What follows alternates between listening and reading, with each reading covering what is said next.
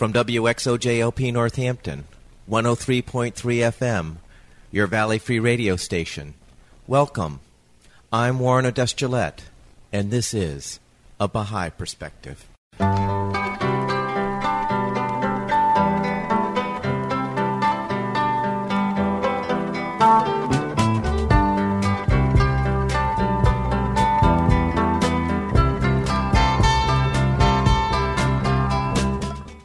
A Baha'i Perspective is a radio program of biographical interviews of people who have either chosen the Baha'i faith as a way of life or who have a relationship with the Baha'i faith. Today I'm playing a telephone interview with Deloria Bighorn. Deloria's heritage hails from two native tribes, Yankton Sioux on her father's side and Chickasaw on her mother's. Before starting a family, Deloria worked for United Indians for All Tribes Foundation she is now the interim director of the Office of Aboriginal Affairs for the Baha'i community in Canada. I started the interview by asking Deloria where she grew up and what was it like growing up there. I grew up in the northwest portion of the United States.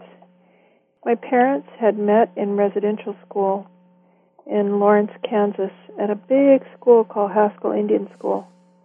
My father is a Yankton Sioux from South Dakota, and my mother is a Chickasaw from Oklahoma. They met at this school where there was a thousand other Indian kids. My father had been orphaned by the time he was 13, and my mother had lost her father when she was 12, which really impoverished their family. Neither one of them really had a desire to return to their homeland in some ways because I think of those losses. And uh, my father's uh, roommate at Haskell was a guy from the Umatilla Reservation, and he told my dad, "Well, you know, when we graduate, you can come home with me, and we'll just, you know, we'll find work." And so my dad said, "Okay," and he came out to the Umatilla Reservation and found that his roommate's family was about as poor as could be, but they welcomed him with open arms. And later, or soon after that, they traveled over to the Warm Springs Reservation where there was these CCC camps. So my dad and his roommate started working there, and the crew boss took a liking to my dad, and he thought my dad had the capacity to you know, go to college. I guess he had been giving him they were logging, I guess, or working in the forest somehow. But my dad showed, uh, I guess, a lot of capacity to learn quickly, and so he said, "I Phil, I think you can go to school, and I'll take you to Oregon State University, which is where I went to school." And so he took my dad over there, and they were interested my dad applied for a scholarship from the BIA, Bureau of Indian Affairs. And so for all four years of college, he got a four four hundred dollars. He started in school. Well, obviously, he couldn't make it on that, so he was a boxer. He had learned boxing when he was at Haskell, so he boxed around Oregon under the pseudonym of Flash Gordon and some other kinds of names like that. And he was a lightweight, so he fought the kind of the bout before the main the main bout, and made money that way. And then he was at the gym at Oregon State, and he walked on to the boxing team there. He was runner up for the I guess it was called the West Coast Championships for all the universities or colleges at that time they were called. He was 21 by the time he started going to school, and I guess this fellow, Charlie Chester was his name, who kind of took my dad under his wing. He really hoped that he would be in his fraternity. So he took my dad over to this fraternity and and the guys met him and they liked him so much and but at the end of the evening, another guy came over and he took my dad aside and he said, "Well, you know, Phil, you know, all all of us guys really like you, but you know, it's the national charter that says we can't invite any American Indians in our fraternity. so we really apologize, but we can't offer you an invitation. Well, so my dad didn't care, but you know, those are some of the things that he had to deal with. At the time in the Northwest, there were three uh, Native people in school in higher education, and they all knew each other. There was a lady at Central Washington, and there was someone at Western Washington, which was a, which was a teachers' college, and then my dad was at Oregon State. So, as a result, now I'm going to get to the point. as a result, my brother and I were raised in the Pacific Northwest because when my my dad really liked it out here, and then he did graduate from Oregon State. He became an engineer, and he went down to the Panama Canal, where a lot of you know a lot of engineers were needed. The war came along. He signed up for the war and was ended up to be posted to the canal zone. Afterwards, took my mom down there when they married, and then all the engineers were coming up to work on the Columbia River. My parents ended up around Walla Walla, around Hermiston, Walla Walla, that area, where lots of the engineers were working on these dams along the Columbia River. So that's how I ended up to be raised not in my homeland. I'm a member of the Yankton Sioux tribe, uh, or Oklahoma. I still, my mother's family is still there, but I was raised in the Northwest. So I have a couple of questions. One is you referred to the school that your mother and father went to as a residential school. Does that have some significant meaning? Well, right now I'm living in Canada. In the late 90s, the survivors of the residential school system in Canada took the Canadian government to task. The Canadian government has since acknowledged that a great injustice was perpetrated by these residential schools where children were taken from their homes and the uh, attitude of the government was to be able to take the Indian out of the child, so to speak. And that certainly was the attitude of the big Indian schools in the U.S. as well. The hope was that by sending these children away to school, uh, some as young as five years old, that they would be able to create a child who would then be a mainstream citizen and forget all about their culture and their prior way of life. And the best way, of course, they could understand the best way to do that was to remove the child from the home and everything familiar. I mean, in Canada, the settlement that was given to the survivors, what they call the survivors, people who actually lived and made it through. There's been a significant uh, monetary compensation, and now they're going back through a system in which they are trying to compensate people who not only did they survive, but they have proof of horrific abuse.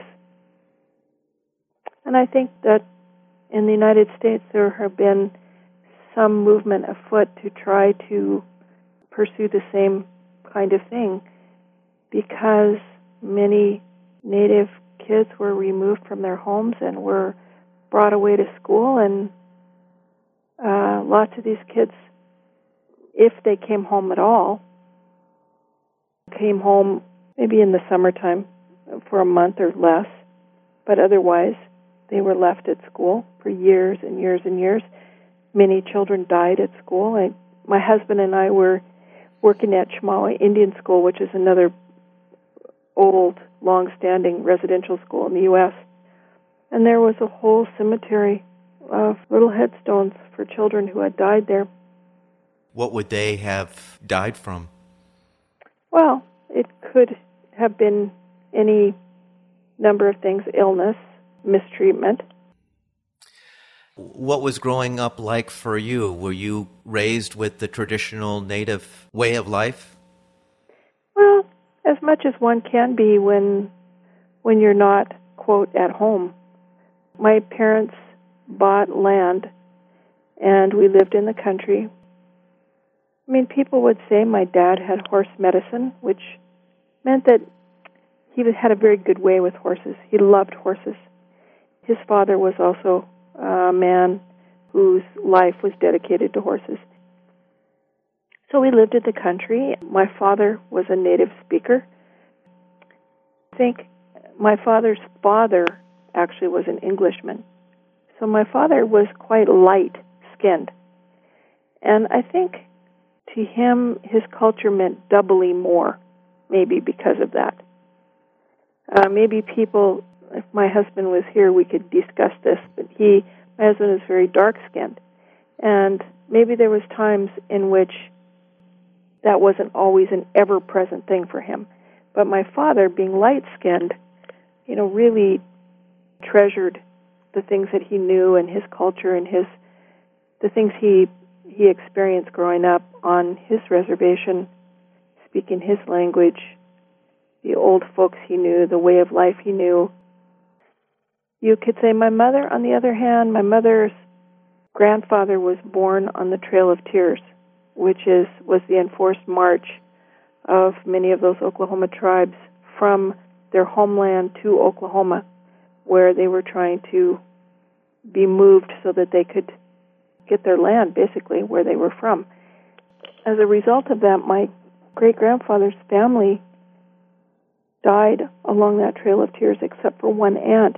So again, when you are removed from your homeland and your relatives, it's hard to hold on to your culture. Now, my great grandfather was an interpreter and he worked for the Chickasaw legislature and so forth, but he died at a rather young age. And my so my grandmother, even though she was half, uh, he had married a, a white woman.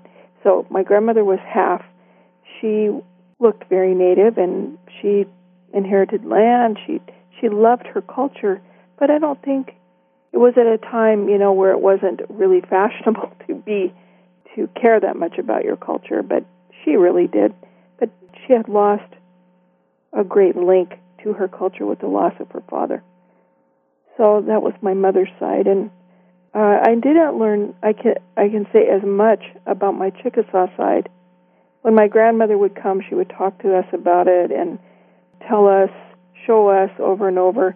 But on my father's side, because he was there and could speak his language and so forth, I learned lots from him, I should say. And when I was like 11 years old, I took up rodeo and so I was a barrel racer, and my dad and I would go to rodeos basically all weekend, every weekend during the summer, sometimes three rodeos a weekend, which meant that we were in the truck a lot, pulling a horse, you know, down the road, going from place to place. And my father would tell me the same stories over and over and over.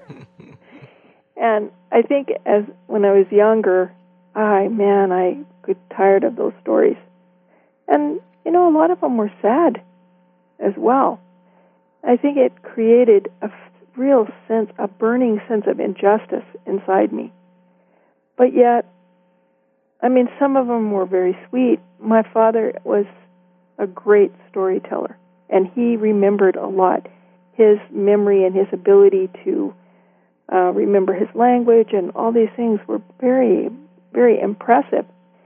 So, I mean, I have a, at the time though, you know, when I was 13 years old or so, or 12 or whatever, I think I was, I was tired of it, and there was nowhere to go because we'd be in this pickup truck going, going driving for hours. And now, of course, I'm very grateful for that because I um, feel like that was a gift you know, that he passed me. And my husband is a, a Dakota.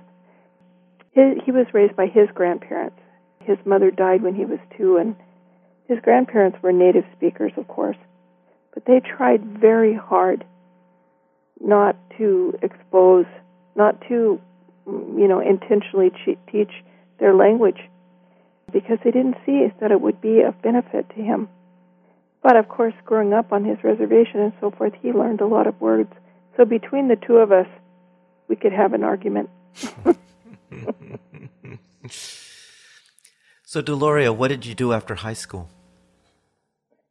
Uh, after high school, I um, had a big struggle getting through high school. I ended up dropping out in, in the 11th grade, but I was able to make it back, and I had an opportunity to go to Washington State University.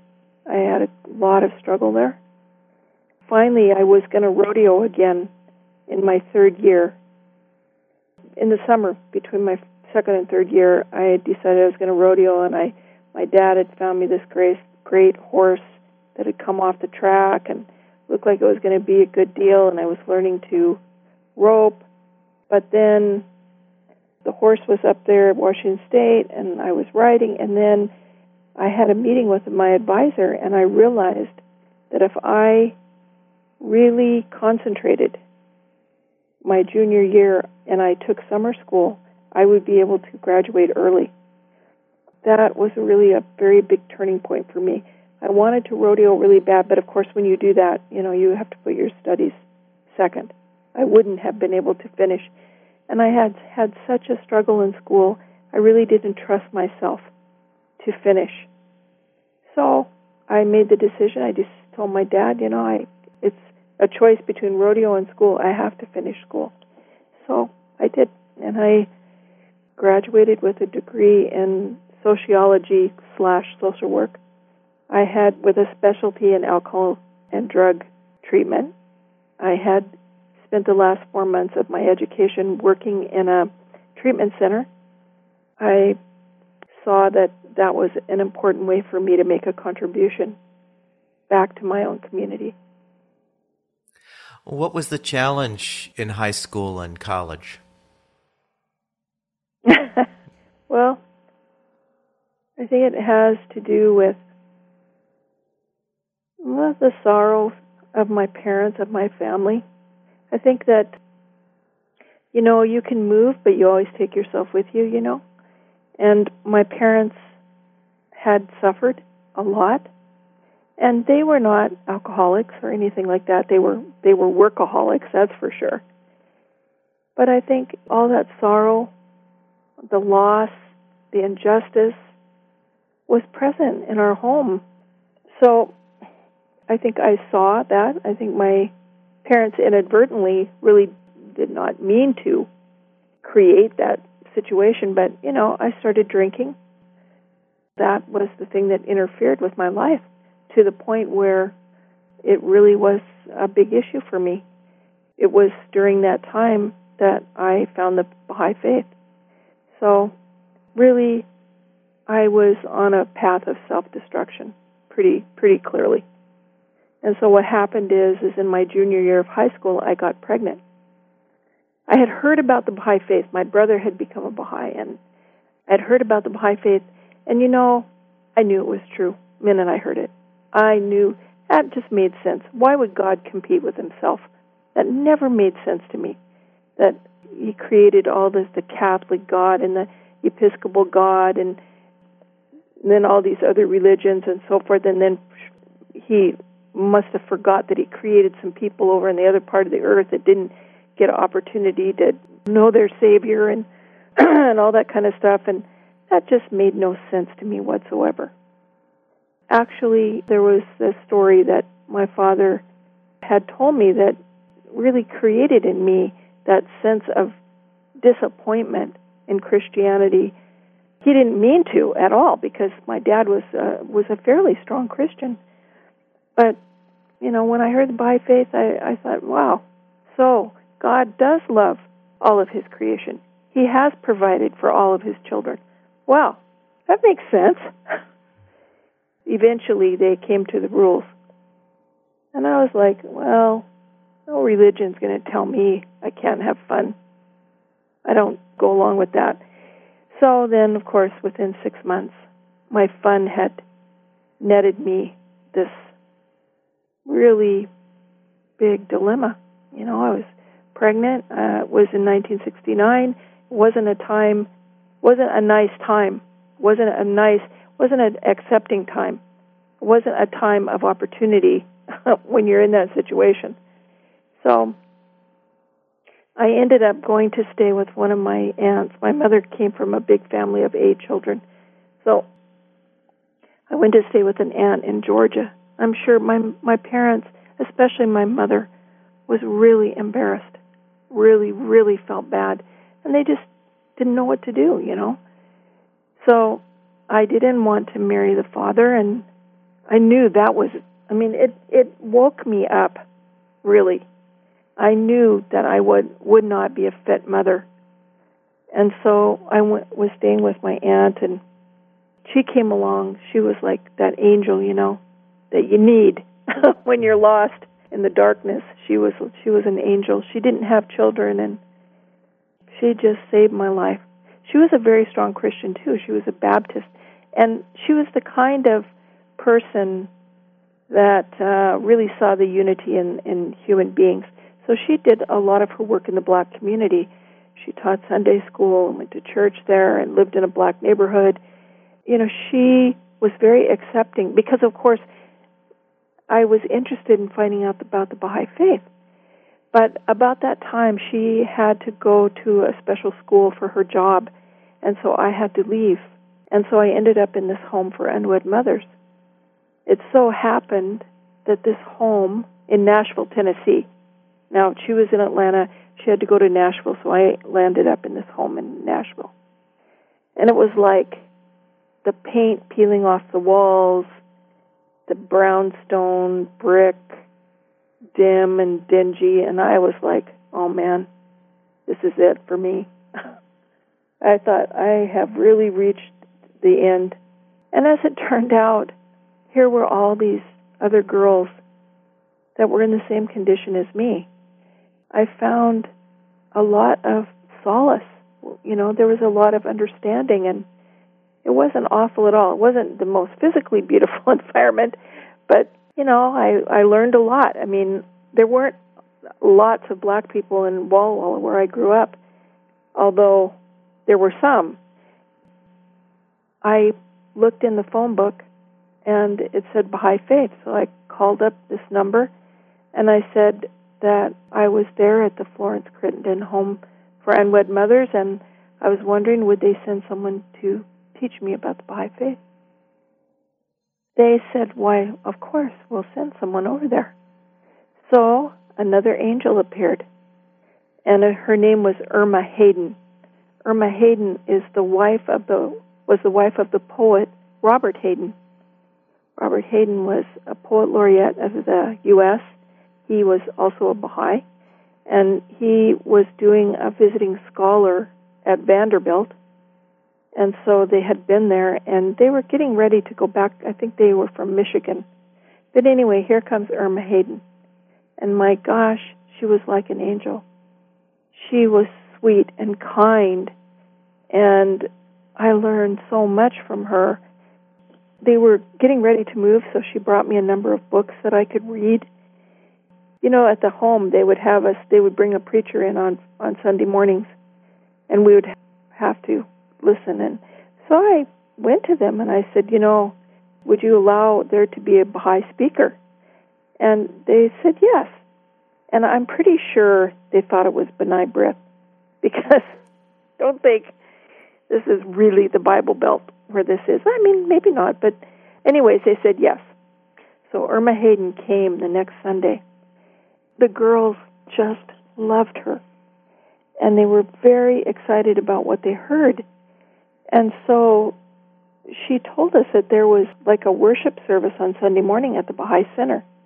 And interestingly enough, the Baha'i Center was about six blocks away around the corner. We were very, very near Vanderbilt University. And so Sunday morning, like six or seven of us trooped over there to the Baha'i Center for their morning devotions. And you know, as I look back on it now, I, I I don't know that I was very aware of it now, but can you imagine what it must have been like in 1969 to have these six or seven girls, interracial girls, show up. Obviously, we were all pregnant and no husbands. I mean that that was rather frowned upon in those days. But you know what? They made us feel so welcome. never once did I feel, you know, judged or or I feel, you know, that people didn't want us there. People were so kind and so welcoming. So there we were, and it was something I'll never forget. I think when you're in a position where you're down, you know, you're down lower than, lower than the ground, you appreciate any kindness. Maybe, you know, that's one of the things that has always stuck with me, you know, in my life because I experienced that sense of community, a sense of belonging that I am sure I was looking for, you know. As long as I was there, we went to that worship service. In the meantime, in in the, in August, my aunt had found there was an opening at the home in Atlanta, so I ended up moving over there. And while I was there, it was a big place. Like there were 60 or 80 girls there. So they actually literally had a school, an accredited school. And so I was able to make up enough credits at that school quickly. you know, I never cared a fig about school and I never tried and I never did homework, but I I was capable of doing it. I was able to make up these classes so that when I delivered and went home, I was able to get back into school and not lose my whole year. So, I mean, that was very fortunate. All of these things are very, very fortunate because your life can take different turns because of that. I know that I knew exactly what I wanted to do when I went to university because here I was in this home and you have to have an adoption caseworker come and talk with you. They're supposed to work with you, you know, because you're you're doing this thing and they you have to be interviewed a lot and blah blah. No offense to these social workers, but they were young girls in their 20s. They just didn't look like they'd experienced any hardship in their life. I could sense that. It made what I was doing that much harder, believe me. I thought, you know, if I get the opportunity, I'm going to, I could do this. I'm going to go to school and I'm going to help out somebody that's in my position someday. And I'll know what they're going through. So when you went to college, by that time, had you identified yourself as a Baha'i? Oh, yeah, definitely. what is funny, just the last four days, my girlfriend, when I came back from this experience, I was pretty strongly Baha'i. Now, that doesn't mean my life wasn't full of lots of struggle, but my best friend, who I started smoking with in the ninth grade and started drinking with right then, started doing drugs in the tenth grade. I mean, you know, she says that I told her all the time about the Baha'i faith and I was droning on about it every night, but I don't remember saying anything to her. But but eventually, her grandmother was the editor of the newspaper in Hermiston, and her grandmother said, "Oh, I really want to know about the Baha'i faith." At this time, my brother, who is a Baha'i, was having firesides. He and his wife, I mean, they were very. They just had a lot of love. People were so attracted to the faith. They were having 30 and 40 seekers at their firesides and people becoming Baha'is right and left. I just want to explain to the listeners that a fireside is an informal gathering hosted by a Baha'i to let folks know what the Baha'i faith is. Yeah. So my friend Marcia brought her grandmother to this fireside. Her grandmother thought it was great and fine, but she wasn't interested to go further, but Marcia kept coming. And finally, at one fireside, she came up to me and she said, Lori, I want to be a Baha'i. And I looked at her and I said, Marcia, you don't know what you're talking about. And I said, you know, that's okay. And Marcia said she had to end up going to find somebody else to tell. I was so shocked, you know. And in the meantime, my brother and I had gone to the church that we used to, that we grew up in, to talk to this EYC Episcopal Young Churchman, and we ended up two a number of youth came to a fireside, and two of those youth declared. Then there was other youth, and by the time the fast came in my senior year of high school, we had a Baha'i club. There was like nine of us. And I remember at lunchtime during the announcements, they would say, Well, the Baha'i Club is having prayers out in the lawn. so, yes, yeah. Marcia and I went to Washington State together to room together, okay? We had an active group of youth there. There was like maybe six or eight of us. From time to time, we would put the table up, the card table with the brochures and the pamphlets, and we were sure people were vitally interested in changing the world. And, you know, and surprising things happened with that. Like, one guy came up and he he saw the seven valleys and the four valleys, which is a an essay by Baha'u'llah or a tablet by Baha'u'llah that talks about the mystical journey of the soul, the development, spiritual development, in very mystical terms. And so this fellow said, Well, you know, I'm going to read this and I'll be right back. And we were like, uh, You want to take something else, you know? He said, No, no. He said, No, I'm interested in this. And we said, Okay. By golly, the guy came back in two hours and said, I'd like to be a Baha'i.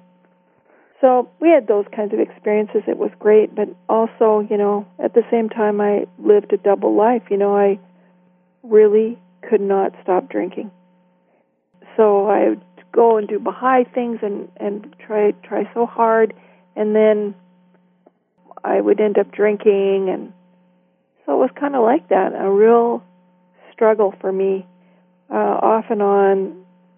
But I guess I continued to struggle because I knew I knew what would happen to me if I didn't. I just knew that you know there's just that destructive sad or de- side of me that I had to continually be at battle with. Yeah, I was very involved. I, I my mom used to say, "I can always tell." My parents weren't Baha'is. I can always tell when you've been to feast Feast being the 19 day gathering of the Baha'is. Yeah. Yeah. So when were you able to put drinking behind you? I think it was about eight years after I became a Baha'i. It was actually shortly before I met my husband. I was on one of these, okay, I'm not doing this anymore. And I was the kind of drinker that I didn't drink every day or anything like that, but I was a bender drinker. If, if I might go two or three months without a drink, but if I start drinking, I'd be surely drinking through the whole weekend and maybe longer. And it was in September of 79, no, 77, that I said, okay, that's it. And then October 4th, I met my husband at a Indian education conference in Montana. We started talking with each other on the phone. He was he was an education director for his tribe. So we started talking back and forth on the phone, and uh, I really knew that if it was going to be a serious relationship, that if I introduced alcohol at all, that it would would never last. I don't know, but I just made up my mind, and so we got married in uh, March of '78, and that was before September of that 77. That was the last time I ever drank. So you did it through willpower. yeah, sort of willpower and desperation and fear and I mean I used to go to AA meetings from time to time. I had some skills. I had some tools. So I knew what I was doing and then after we got married, I got pregnant with our first son. So I think that was most of it. I knew enough not to drink. That that then then I couldn't drink, and then I nursed him after that, and I nursed him for a year. So there was almost two years, and then pretty soon after that, our daughter came along, and by that time, you know, I had enough sobriety that I just never looked back. You know. I guess you probably deal with alcoholic issues in your social work. Oh yeah. Yeah. Boy what is your point of view in the fact that it seems that the native people seem to be so susceptible to that disease? Mhm. Well, we still don't really know enough about the brain to really understand the origins of of many and most things that plague people. I mean, obviously, alcohol has to do with the brain as well as the body, and certainly it makes sense. You know, there's a field of thought that that says because we historically did not have our bodies, you know, didn't assimilate alcohol historically because we just didn't use it. That you know would take so many. You know, how long does it take a society to assimilate something new? Who knows? That could be very true. I mean, I can't say much about about other tribes. I can only say what I've learned, you know, about our own tribe. And we didn't use that kind of thing. We didn't use any substances uh, that would alter our consciousness in a sense. How we metabolize alcohol has something to do with it. I'm sure that emotionally there is what do they say post traumatic stress is often medicated by the use of alcohol and drugs. And so I, I come from a people who are suffering from post traumatic stress. My father, as a boy, sat with men who had been in the Battle of the Little Bighorn. I mean, it wasn't that long ago for us that our people lived quite a different way of life. They were free. They had achieved a balance.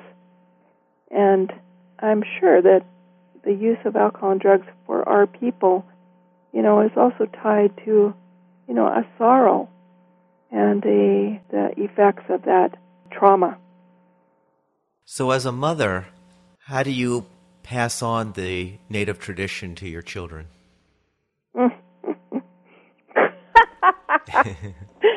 well, we are both from the same tribe, you know, so you know we could be united in what we which what we shared with our children. And I remember that uh, we moved to a new town, and we went over to the school that our kids were going to go to before school started, right before school started. And we went out on the playground and we found a tree, big tree, and we had brought tobacco. And so we said, okay, as a family, we're going to say prayers and put this tobacco down on the ground here. And my husband told the kids, okay, so if anything happens to you and you're unable to locate an adult or or you need us or whatever, you always know that here was is a place that you can come because our prayers are here. And so I don't know how they felt about that, but you know, they did it. And the next year, my husband, before school started, wanted to go and do it again. And my daughter said, "Oh, Dad," she said, "I." She was like in second grade. She said, "I don't, I don't see why we have to do that." And she said, "Why don't we just go out in the backyard?" And he said, "Well, what do you mean? You know, we should go over to that tree and do it there." He said, "She said, well, what does it matter? It's still the same earth."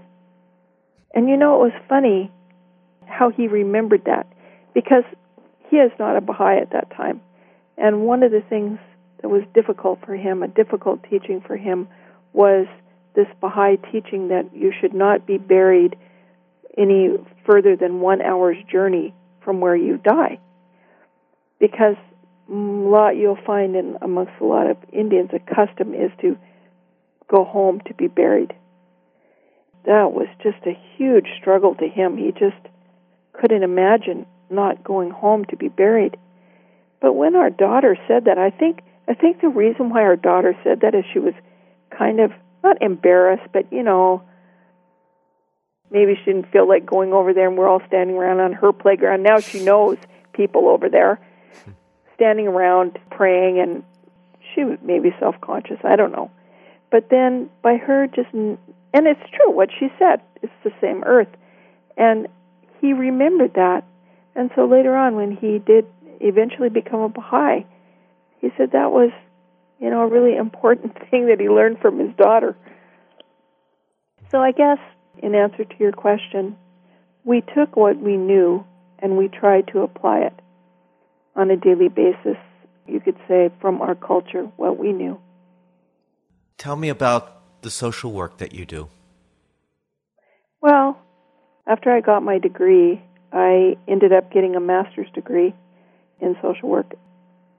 I think I was very fortunate. I had went there was an Indian social work education project at Portland State University and there was a lot of support there because, you know, school is not what you could say historically has not been a welcoming place for diversity much.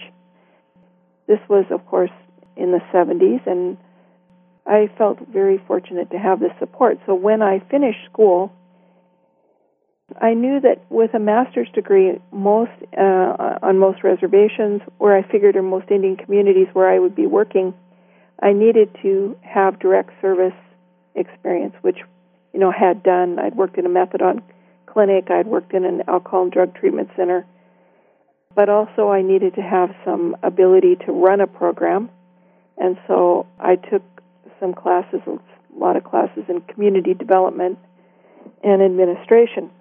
But I ended up in education instead for two years.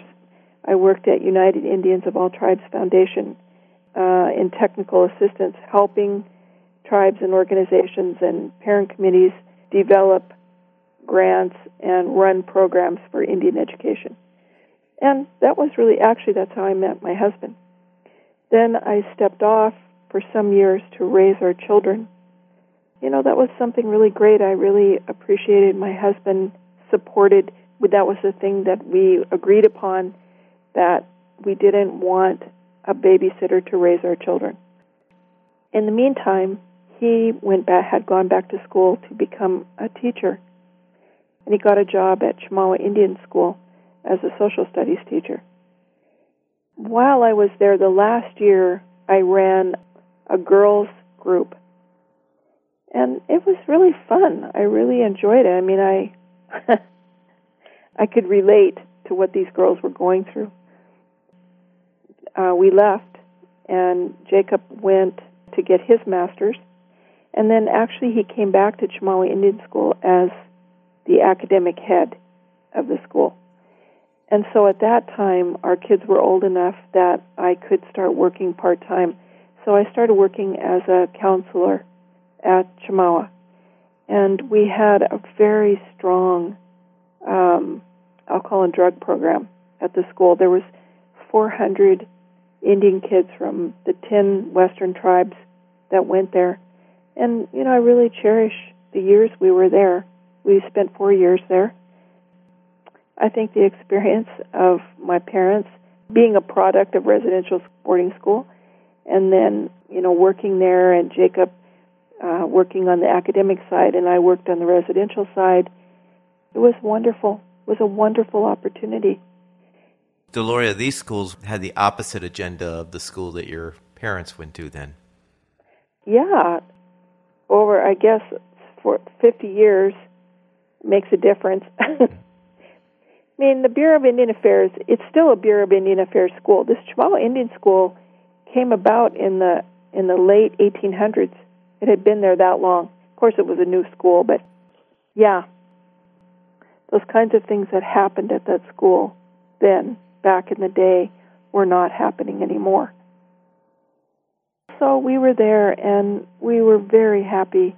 I loved the students, and I loved my coworkers, and know, I was really proud of the program that Chemawa was developing. I think it was quite innovative amongst other Indian schools. But then I was invited to organize the programs for a thing called the Continental Indigenous Council, which was a gathering of Aboriginal Baha'is from Alaska, Canada, and the U.S. And this was happening at Maxwell International Baha'i School which was on Vancouver Island. I was invited by the council to come up there and meet with them, and then there was going to be this big conference happening in July of 91. So I went there several times, and when I came back, I jokingly said to Jacob, Oh, you know, wouldn't it be great? You know, we could go there, you could be the principal, and I could be the counselor. And he was saying, "Oh yeah, you know." By this time, he'd become a Baha'i. That summer, that summer of '91, in July, we went to this conference, and of course, I was insanely busy. I basically saw Jacob just like, "Hello," but Jacob mentioned as we passed that he had been invited to apply for a job there, and I said, "Oh, great," you know. He did. They did interview him and on the way home on the ferry, he, I remember us talking about it, and he was like, "Oh my gosh, oh, that'd be crazy." And sure enough, they did offer him the job, and I was like, "Hun, we just can't get up and move in a month to another country. Tell them, you know, we'll be there next year. You know, give us give us until next year."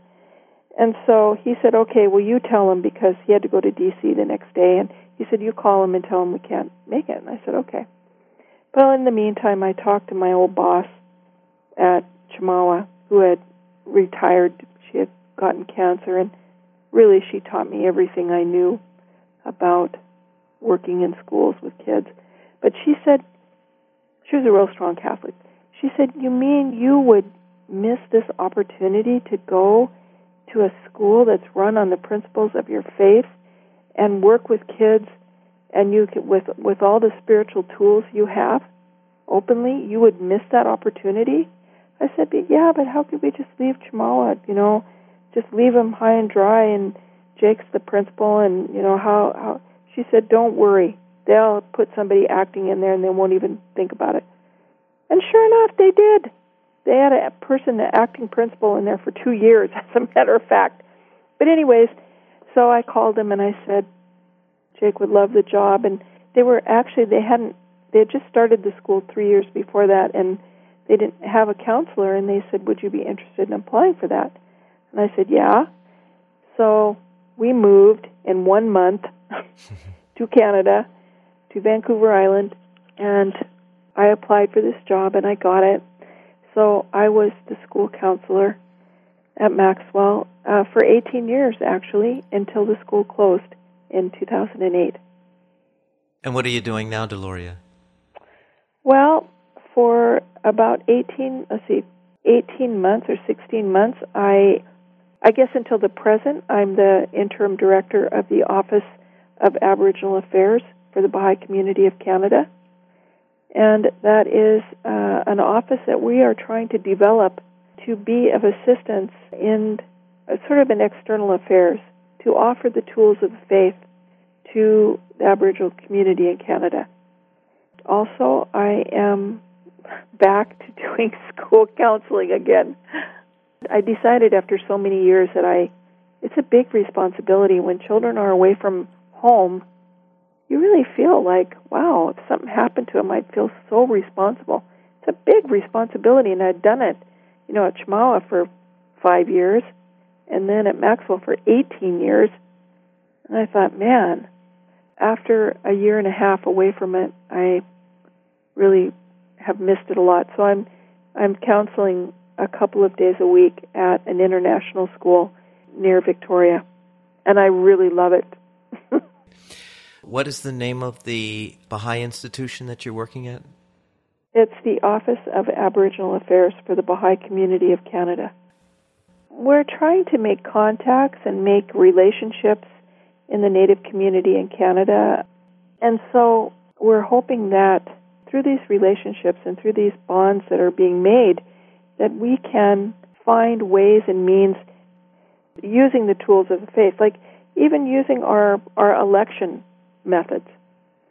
I think Aboriginal people may have found that the methods used by the Europeans in their government, development of government, their electioneering, their nominating, their party system, the disunifying effect of those may not be something that they really want to stick with. So, you know, we should be able to have relationships of trust and of service so that we can offer some of these tools. Can you provide more detail on what is the Baha'i election process that's different from the typical election process? Well, I think actually it's completely revolutionary. Even as Baha'is, we don't understand it thoroughly, and, and maybe we won't be able to understand it thoroughly until it grows. The government that Baha'u'llah outlined, his blueprint, is really meant, I, as I understand it, for a larger audience than what we have now as Baha'is. But I think the the basis upon which the, his government is built is this concept of service, being a servant, and it's a spiritual concept. Jesus said, you know, the the first shall become last, and the last shall become first, and you know about the kingdom belonging to the children, and this idea that real power and real dedication lies really in not being so-called quote a leader or having authority or or power as we know it. But it really lies in our ability to transform ourselves through our spiritual practices and service.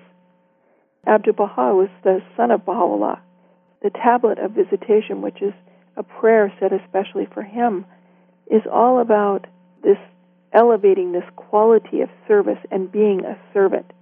And so, in order to really understand this governance that Baha'u'llah brought, I think you know you have to start there. You have to start with a very different idea of authority and power. Our greatest power lies in our humility and meekness, in our ability and our joy, and the transformative joy one gets out of service. Okay, so if that is true, then out of a pool of people in your community which you are actively involved with, you're you know working with in projects, you're serving with, you're seeing on a regular basis, you know these various community activities, you began to know people and you began to see those people who have good qualities of organization, of loyalty, of devotion, of selflessness, and so forth. And so, actually, Abdu'l Baha delineates these qualities that need to be present in those who are elected to serve on the governing body for a local community. And again, there's certainly qualities of a true servant. And then there's this tool called consultation. Consultation is the ability to find the truth by contributing ideas in such a way that although there may be a clash of different ideas, although there may be differences of ideas, the paramount interest of the people consulting is finding the truth. And it really has nothing to do with who's right and who's wrong. You know, I may think something is very, very right, and, and it's possible we may make a decision because we're not infallible that's absolutely wrong. But we understand that along with trying to find the truth, the importance and the necessity of having balance, harmony, and unity as part of this consultative process. So people should look into this. They should be very curious about a system of governance that utilizes these qualities and that so nine people then without any electioneering, without any nominating, nine people are elected in a community to serve on an institution called the local spiritual assembly. That's the governing body. You never say to somebody, "Well, who did you vote for?" Or, I'm going to vote for so and so, or "I wish I hadn't voted for so and so." Once during the year, a unit convention is held in which all the Baha'is in in a unit area come together to elect delegates to a national convention.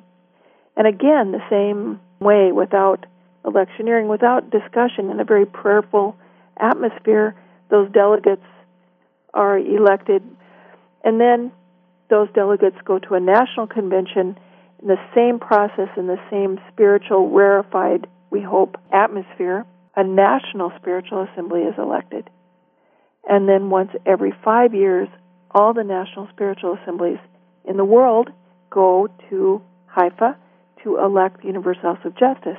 Again, using these same principles and the same basis. You know, people should look into this. They should be curious, especially given the state of governance around the world. People should be saying, like, well, what are these people doing? And how are they doing it? Because I find it pretty amazing. And at this point, miraculously, don't ask me how, because we don't, I mean, it is a very miraculous process.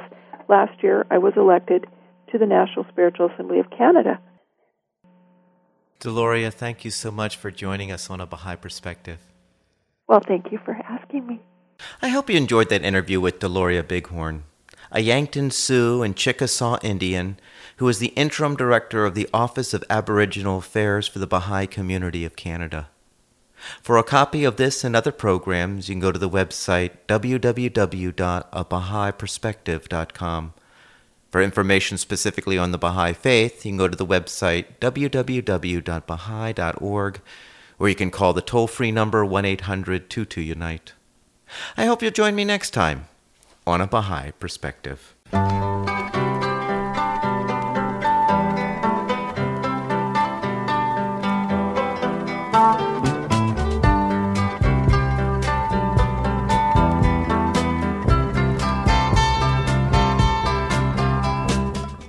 This is WXOJLP Northampton, 103.3 FM, your Valley Free radio station, streaming at www.valleyfreeradio.org.